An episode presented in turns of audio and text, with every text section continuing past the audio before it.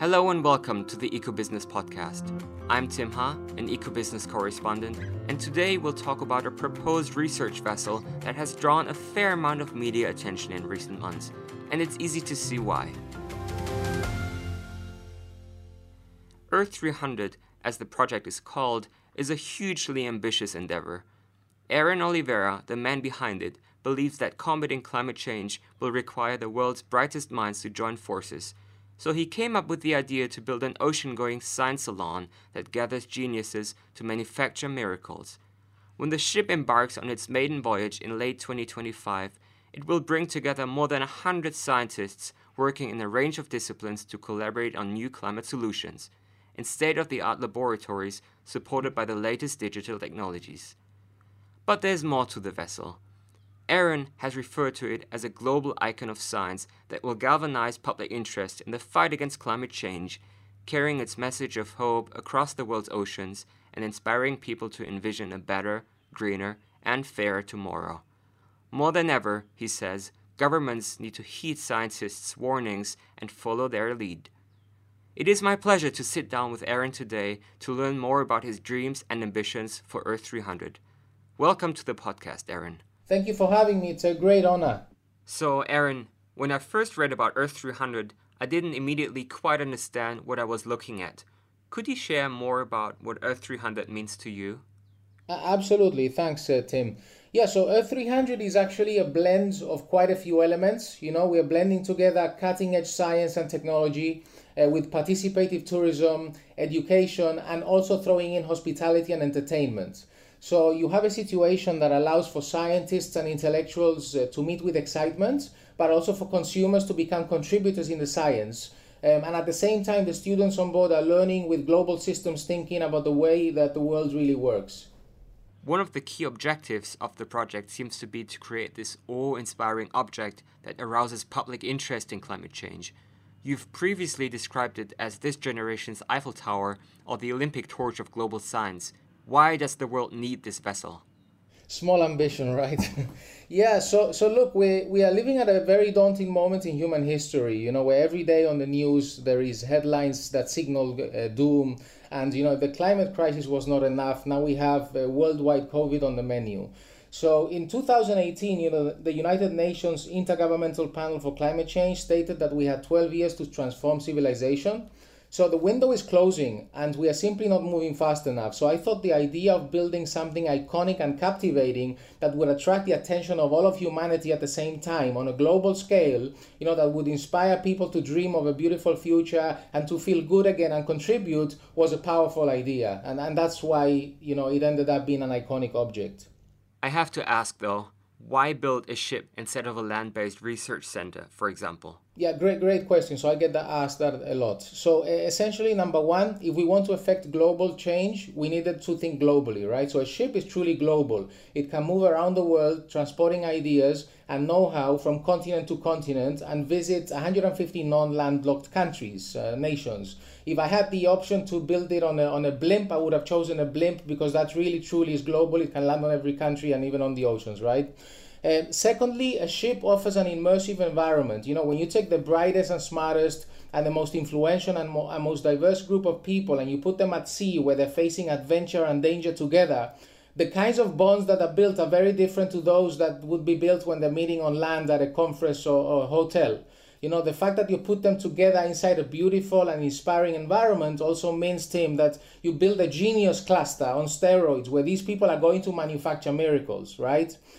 Number three, the oceans are the beating heart of the planet, right? Without water, there can be no life. You know, it's the first thing that astronomers look for when they look for life on other planets. And the oceans are also the first line of defense when it comes to climate change. They act as a friendly buffer, absorbing over 50% of all excess carbon. So it makes sense to explore them around the world, not just in one location. And then number four, I think the idea of being mobile means that you have inbuilt adventure and excitement, right? The element of surprise is also there, which is critical for the project to succeed. We all remember, you know, the voyages of Jacques Cousteau with Calypso, you know, when he was going all around the world on grand romantic journeys, all in the name of science and greatness and discovery. That can't be beat and that can't be done on land in a building. Right. I can't argue with that. You launched Earth 300 5 years ago. What gave you the idea? Yeah, so since 2010, Tim, I've been in the ultra-luxury hospitality industry. So I've been serving the wealthy for a very long time. And back in 2015, I was spending a lot of time in the Maldives, where I was developing a resort together with a group of other leading experts. And when I was there, I went on a dive one day. And instead of seeing these beautiful corals, you know, that you see on programs, I encountered white skeletons, and basically the corals were dead, and I learned that it was due to overheating from excess carbon in the atmosphere. You know, I learned that the oceans are, as I've just said, a carbon sink, and when they heat up, they kill all of the sea life. I learned that oceans supply 70% of oxygen that we breathe, right? And so essentially, I was thinking to myself, we're destroying the planet, you know, and the idea of building another resort made no sense to me anymore, and I wanted to put my skills to greater use. So a little while later, I was in the Oceanographic Museum in Monaco, Tim, where Jacques Cousteau was the director. And I thought of his vessel Calypso, again, going around the world and taking people on beautiful journeys, right, with the greatest minds and explorers and scientists. And I thought of myself, you know, instead of having a resort where you bring these wealthy people to a resort, why not put them on a boat that offers the best that adventure has to offer, right? And marrying science and technology and art and entertainment in ways that have never before been imagined. And then a little while later, I was back in Singapore, and I met my number 2 man in the project, Jean-Jacques Lavigne, you know, who he helped set up the leading marina in Asia here in Singapore. And he said to me, Aaron, you like to think bigger. At the time, I had the idea of doing this on a 30-meter vessel because a friend of mine owned the leading safari vessel company in Maldives. And he said, Aaron, now the oil and gas industry is down. Why don't you go and you look for a bigger boat? You know, you like to think big. So I said, that's great. And then a little while later, Tim, you know, I met in 2016, I met a Swedish telecoms magnate who is one of the most interesting, most colorful and most exciting 65-year-olds you'll ever meet. You know, he's called Mr. Zaman. He's got residence in Singapore, in Dubai and Sweden. And he sunk 60 million of his own money into 2 luxury Porsche design mega yacht catamarans and offered to take me under his wing with the condition that I helped him to finish the hulls and raise more capital for him, you know, and to complete one of his boats. So I went ahead and did that. I raised 12 million euros for him, and he went on to complete a boat. And the reason I'm saying this is because that gave me access to even larger thinking and larger capital pools, you know. And so finally, I thought that if we want to solve issues quickly, we needed the help of the entire world. And the idea of galvanizing humanity by building an object that would be iconic and universally recognized as a universal emblem for sustainability was really a no-brainer to me, you know. So those were the ingredients that really went into it. Maldives, Monaco, meeting this gentleman, giving me access to more capital, and kind of being able to be fearless moving forward. You mentioned some big names of explorers earlier. Those are quite some footsteps to follow into. Who will actually be able to come on board of this ship? So there's going to be 4 communities of people on board, Tim. You know, we're going to have a 160-strong strike force of scientists coming from an interdisciplinary background. So we'll have marine and earth and atmospheric and space scientists working together. Then we're going to have 20 experts in residence. And these guys will range from the leading entrepreneurs to explorers to economists. We'll have artists and activists, journalists, politicians, you know, people from different walks of life. Then we'll have 20 students, which will be selected democratically, irrespective of geography, nationality, or income bracket. And we will get very ingenious in how we select these individuals to come on board. And they'll also not be on board the entire year, they'll rotate. And then we have 40 VIP guests, you know, comprising of 2 sets of VIPs. And this is important, Tim, because here is where we really also democratize the experience. So VIPs for us stands for very inspiring people, you know. So the reason you become a VIP is because you do something of accomplishment, you've been recognized, and you've been lucky, in inverted commas, to be able to move up the ranks. But what about all of those individuals who are unsung, unknown, who do amazing things? They're maybe in the middle of a field in Guatemala, and they've reinvented the way that corn is grown, you know, or they've been able to come up with a new EU way of delivering children from mothers in villages where they don't have access to the best medical technology, right? So 20 people that come on board would be the well-heeled, right? People who can afford it. So those people who are the, I call them the benevolent and the enlightened, people who are seeking clever and meaningful scientific endeavor. They want to do back, they want to do good for the planet, they want to give back. But then the other 20 people, we will invite them. So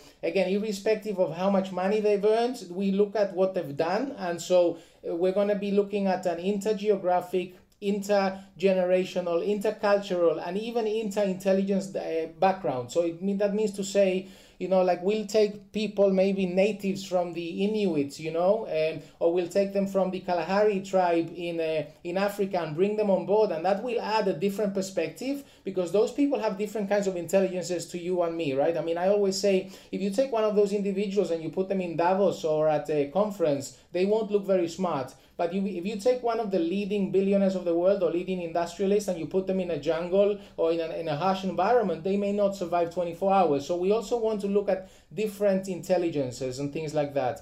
So the scientists, again, they will be rotating and they will be chosen depending on the skills that we need for any given mission. The experts in residence will just be there for 20 or 30 days, different people on board giving different ideas. The students will be selected, as I've just explained, and the VIP guests again. Maybe Oprah will book, let's say, 10 suites for her and her friends, you know, and come on board, and then we'll invite other people to kind of add to the excitement and to the innovation on board, right? So you'll be on board with people who you don't know, who you've never heard of, right? Because it's not often that these successful, super wealthy individuals have the chance to sit with normal people, right? So that's what we'll do.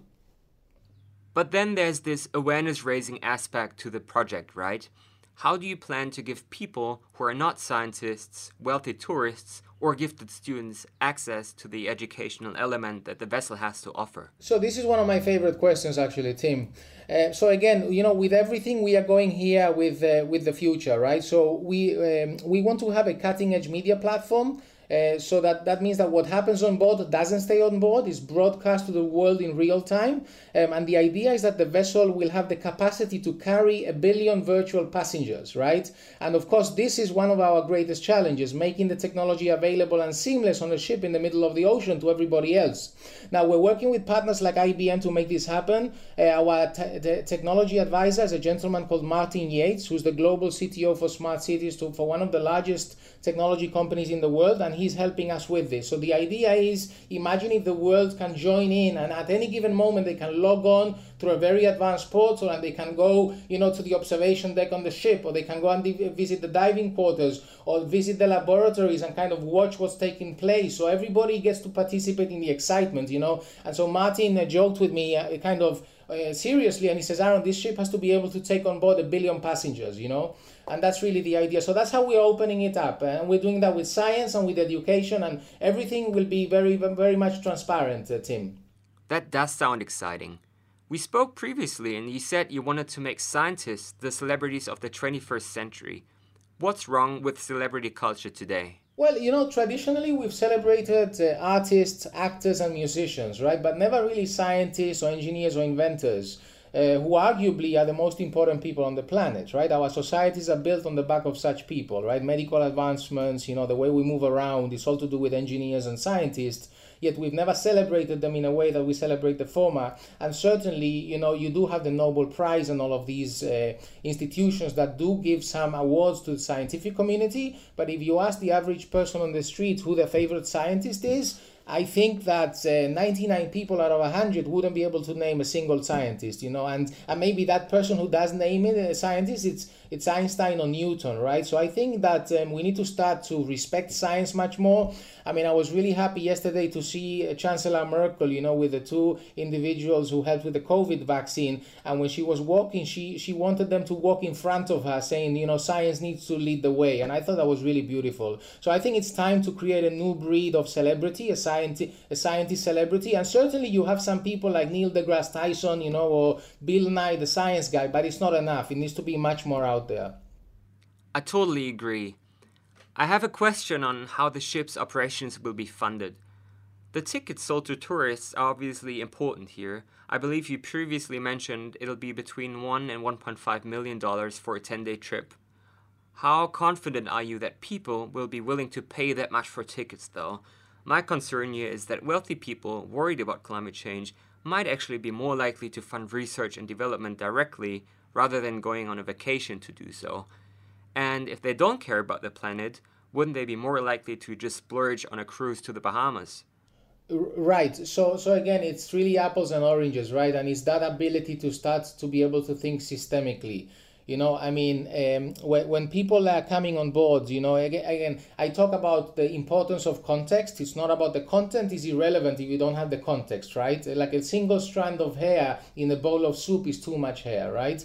So I'm extremely confident for a few reasons. So let me unpack this. So firstly, the experience that these individuals will be able to have on board, they have never had access to such an experience before. So the experience will be mind-blowing and life-changing. You know, it will be like no other. And so imagine being able to be at the forefront of science, experiencing the apex of science, the apex of education, and the apex of entertainment in a format that's never been done before. That's just speaking from the perspective of entertainment and having a new experience, right? Then the reason I believe they will come on board is because the world needs this. And billionaire philanthropists, for example, they really do care, right? People like Bill Gates, they get a lot of they get a bad rap, but they've done incredible things. Again, you know, Bill Gates has essentially eradicated the 3,500-year-old disease, right? I mean, this is something, a gentleman who's done incredible things. So people do care. And thirdly, most of that money will actually go to fund science. So yes, the price we don't know yet, but it's estimated to be around the $1 million per person mark. But again, it's for funding science. And number four, 80% of profits, Tim, will be funneled back into more science and more environmental causes, right? So giving people access to things that they've never had access before. So this is really, it represents the ultimate opportunity to care about the planet and have an incredible adventure at the same time, to participate in it, to contribute physically there. You know, never before has someone been able to travel with the scientists, with the latest technology in pursuit of new creation of science. So I normally say, Tim, imagine you're sitting under the tree with Newton when the apple falls, or you're there on the moon walking with Armstrong and Aldrin. You know, you're there in the lab with Edison holding electrodes. You're part of the science. I mean, this has never existed before. So I'm extremely confident that in a world where there's a lot of individuals and a lot of corporations also meaning to do good, with a lot of funds available for this, that this for us will not be an issue at all. Let's assume this project takes off, and I do hope it does. Do you think it will become a must-do for the wealthy to come on board? Like something that want to mention in their bio? How important would you say is ego here? Right. Yeah, so I think people, it's not about being a must. I think that they will want to come on board. Again, you know, especially when you talk about these wealthy individuals, right? They can have anything they want in the world. They can go online and buy 12 Rolls Royces in different colors in under an hour. What they cannot do is buy a new mental model with which to see the world. And that's why even when they come on board, we want to give them this environment where it's being created to be whimsical and fantastical and magical, where they're allowed to dream like children dream, right? You know, Picasso said it really well. He says, you know, every child is born an artist. The problem is how to remain an artist when you grow up. And so by creating this environment of inspiration and intrigue, you allow for them to be able to learn as if from a blank slate all over again, right? And that's something that's not able to be bought anywhere else. In respect to the second part of your question on ego, look, ego, it gets, again, it has a negative connotation, but it's also what allows us to do great things, right? It's our sense of self-worth. So again, it's all about context, all about balance. And yeah, I mean, there's nothing wrong with saying, look, I've been on board Earth 300 and I've contributed to the creation of science and helped, you know, with regards to the preservation of humanity for the years to come. I mean, that's an incredible thing to say. So if ego can be used for good, you know, that I think that's, you can have your cake and eat it. Why not? Right. So ego can be a force for good as well. Getting people to care about climate change seems to be a key priority of the project. How important would you say is doing actual research on the vessel though? And I see two problems here. First, aren't tourists most likely to just stand in the way, given that they may not have the needed qualifications? And second, won't there be a clash of the different scientists' needs? Won't it prove difficult, for example, to bring together different disciplines of climate change-related and low-carbon technology research in the same place? So essentially, you know, it's all about, again, context and about having a program that's well curated and well planned, right? I mean, the more time you spend on planning, the less time you spend on execution, goes the axiom, right? So again, it's not about a situation where a private guest will be able to walk into the laboratory and pick up a test tube, right? Or a scientist will just be able to walk around with test tubes and do things freely, right? It's not like that. So it's all about curating that program really well. I mean, that's really what it is. In regards to how important the research is to the education and the awareness components, I really believe it's both. You know, I mean, again, having such a high-level cadre of experts and specialists together in one place addressing the same issues is extremely powerful, right? Especially when you're addressing them from different perspectives, right? When we all come together, we go further, faster, the saying goes. So that's really, really important. But of course, the awareness component is arguably more important. So imagine, you know, if you think of NASA when they announced to go to the moon, when Kennedy said in '61 that they were going to go to the moon, you know, arguably the value that was created before Armstrong and Aldrin stepped foot on the moon was larger than when they did, because it inspired a new generation of bold new thinkers, you know, scientists, inventors, engineers. It's same like what's happening now with going to Mars. And again, this argument of spending a lot of money or focus on going into outer space, I think that there is a place for outer space, you know, and there's a place, of course, for also focusing on our own planet. But I mean, a lot of the technologies that come out of that are used by us today. You know, we take them for granted. And that's, again, why I'm saying the most important thing for our educational program, both on board and you know, when we stream it globally, will be to have that global systems thinking where, you know, not because I open the door and it's raining, the door caused the rain to fall. There's a series of events which conspire for you to be able to have that, right? I mean, it's a really complex situation that most people don't really appreciate so much. So look, it's all about education, all about curation, and ensuring that it's done in the right setting. The vessel is powered by nuclear energy, right? Isn't that quite controversial in the world of sustainability? Yeah, so again, you know, it's all about looking at the full spectrum of things. Nuclear energy is actually the epitome of sustainability, Tim, because it produces no emissions. You know, it's totally clean. It's what powers humanity. The sun works with nuclear energy. It's a different kind of nuclear to the nuclear we've experienced, where the sun uses fusion, right? So the merging of atoms, whereas fission, traditional nuclear, is the splitting of atoms. But again, the first thing to understand is also that the type of nuclear power we are pursuing is very different to the traditional nuclear we've been exposed to, where we've seen horrific accidents. So it's still the splitting of atoms. It's not fusion, it's fission, but it's very different. It's a technology that Bill Gates is pursuing with his company called TerraPower in Seattle, and it's based, you know, traditional nuclear is based on pressurized steam. So that means it can explode. With a molten salt reactor, which is the technology we are pursuing that Bill Gates is behind, it uses liquid salt, so it cannot explode because there is no pressure. Fission takes place at 800 degrees, and salts only boil at 2,000 degrees, so there is no steam ever created, so it cannot explode. The technology has been around for a while, but there aren't that many nuclear-powered ships around yet. How confident are you that the vessel is going to get approval and ports around the world, given that your ship will be traveling around quite a bit? Yeah, so very interesting. So again, this technology actually was tested back in the 60s in Oak Ridge, Tennessee, in the US, and it was put on the shelf because the other nuclear technology, traditional nuclear, made more sense for the government to pursue at the time. But in regards to the question of timing, so our goal is not, by the way, to have a nuclear reactor on board. Our goal is to be able to be emission-free. Now, the first nuclear reactor based on this new advanced atomic being developed by Gates and a few others actually also, is scheduled to be ready in 2024, 2025. We want our vessel to be ready in late 2025. So that means that we would not be able to have it on the vessel because it will take another 2 to 3 years to adapt it for maritime. So the MSR, the molten salt reactor for maritime, would only be ready 2027, 2028. However, what we can do is use the MSR on land to produce green synthetic fuels with no emissions, and run on green synthetic fuel. So that does not mean we need to have the reactor on board. And by the time we decide to have the reactor on board, the governments of the world could have already ratified this. So we are not phased at all by this. What's the synthetic fuel that you mentioned? Will that be green hydrogen or something else? We're not looking at hydrogen because it takes up a lot of space. It needs to be in very low temperatures. We're looking at other things like methanol and ammonia. I mean, we're still investigating this, but it's not hydrogen. The shipping industry is facing massive challenges right now in decarbonizing its operations. Do you think nuclear power has a role to play there?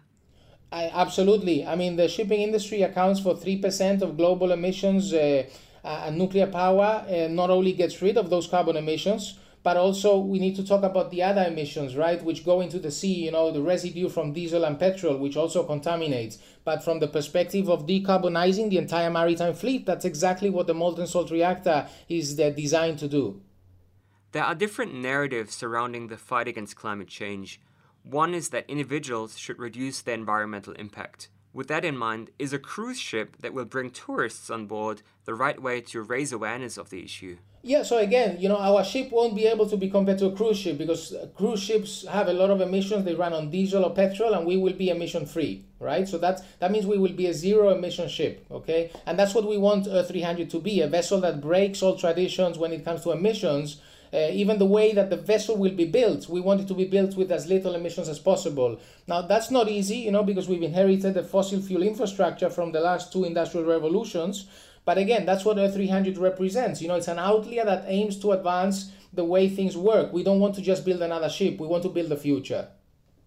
Given your project's goal to raise awareness of climate change, I want to talk about Greta Thunberg for a bit, because she's obviously been extremely successful in getting the world to care about the issue. What do you think she would say about Earth 300? I'm not sure what she would say, but I mean, I have a tremendous amount of respect and admiration for Greta. I mean, at the age of 8, Greta learned about climate change, and this was back in 2011, so not exactly when it was in global consciousness or every day in the headlines. And she became depressed, and I say that anybody who actually does take the time to learn about it has a risk of becoming depressed, you know, because the numbers are not great. It doesn't look great. So, you know, we're destroying the planet without even realizing it. So I applaud Greta. We need more Gretas, you know, and I would love to be able to involve her in the project at the right time. So I have a tremendous amount of respect for Greta.